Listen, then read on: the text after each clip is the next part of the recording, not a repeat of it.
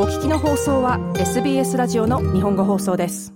こんばんは。土曜日のこの時間はいつものように私安西直宗が日本とオーストラリアに関連したアーティストの情報を紹介していくコーナーです。さて皆さん、えー、今日この番組を収録しているのがですね、えー、1月26日木曜日なんですけれども1月26日といえばオーストラリアデーですよね、えー、休日ですけれども、えー、このオーストラリアデー毎年いろいろ話題になりますね。最近日本から来られたような方で事情をよくご存知でない方のために簡単に説明しておくと、まあ、オーストラリアデイというのは日本でいうところの建国記念日にあたる日ですけれども、まあ、イギリス人がオーストラリアに来た日というようなことですよね。で、まあこれ、アボリジンの人たちとかファーストネーションズの人たちからすれば、まあ、イギリス人に侵略された日ってことになるんで、とてもお祝いできるような日じゃないぞということで、まあこの日を、えー、変更してほしいっていうような運動がずっと常にあるんですけれども。で、まあ、毎年のように、えー、それに関連してアーティストが曲を書いたり、あるいはイベントを企画したりすることがあって、まあ、それなりに毎年話題になってたんですが、今年はもうほとんど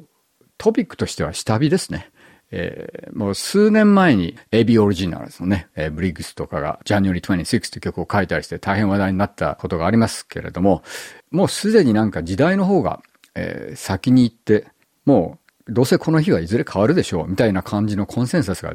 なんか社会的にできつつあるような気がします。なんで逆にもうそれについてあんまり、えー、目くじら立てて今話題にすることすらすでにもう時代遅れかなというような感じが出てきてますね。えー、例えばですね、ここ数年、えー、大きなイベントでは必ず始まる時にですね、Welcome to Country というセレモニーを行うんですね。これも当たり前になってます。えー、これはまあ簡単に言うと、えー、この土地のオリジナルのオーナーである先住民の方たちに敬意を表して、この土地でイベントをやらせていただきますというようなセレモニーを行うのがごく当たり前なんです。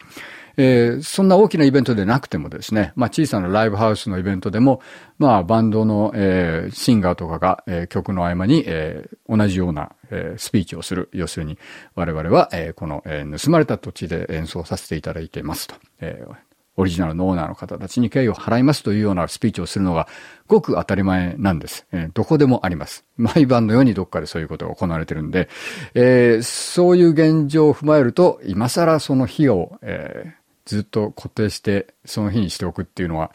えー、おかしいよねっていうのがすでにコンセンサスになっちゃってるんで話題にすらならないっていうのが今年の感じですね。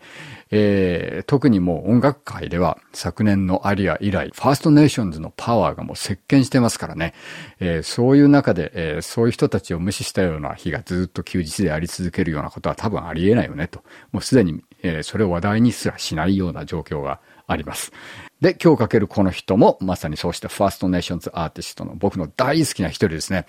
えー、3年ほどパンデミック以来、えー、音沙汰なくてどうしてるんだろうとちょっと気になってたんですけれども、見事に昨年末に素晴らしいシングルを届けてくれました。アーティストの名前は、キラ・プルー、えー、マオリの血を引くニューキャッスル出身の彼女ですけれども、えー、2013年に、えー、メロボルンに引っ越してきまして、それ以来、えー、ちょっと進行があるんですけれども、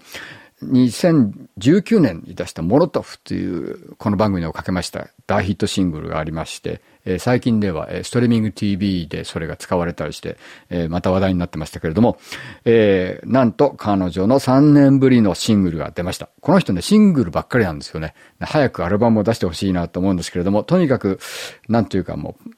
ポップかつ、まあ、エレクトロニック、かつダンサブル、かつ素晴らしいシンガーなんで歌だけでもすごいという。えー、本当にこの人は、えー、ファーストネーションズのポップの部分を引っ張っている一人ですよね。えー、やっと3年ぶりにこの曲が出て、なんと、えー、今週トリプル J のチャートでナンバーワンになりましたね。えー、それでは今日はその曲を聴きたいと思います。キラプルーで Talk with me どうぞ。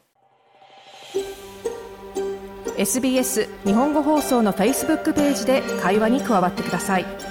l i いいねを押してご意見ご感想をお寄せください。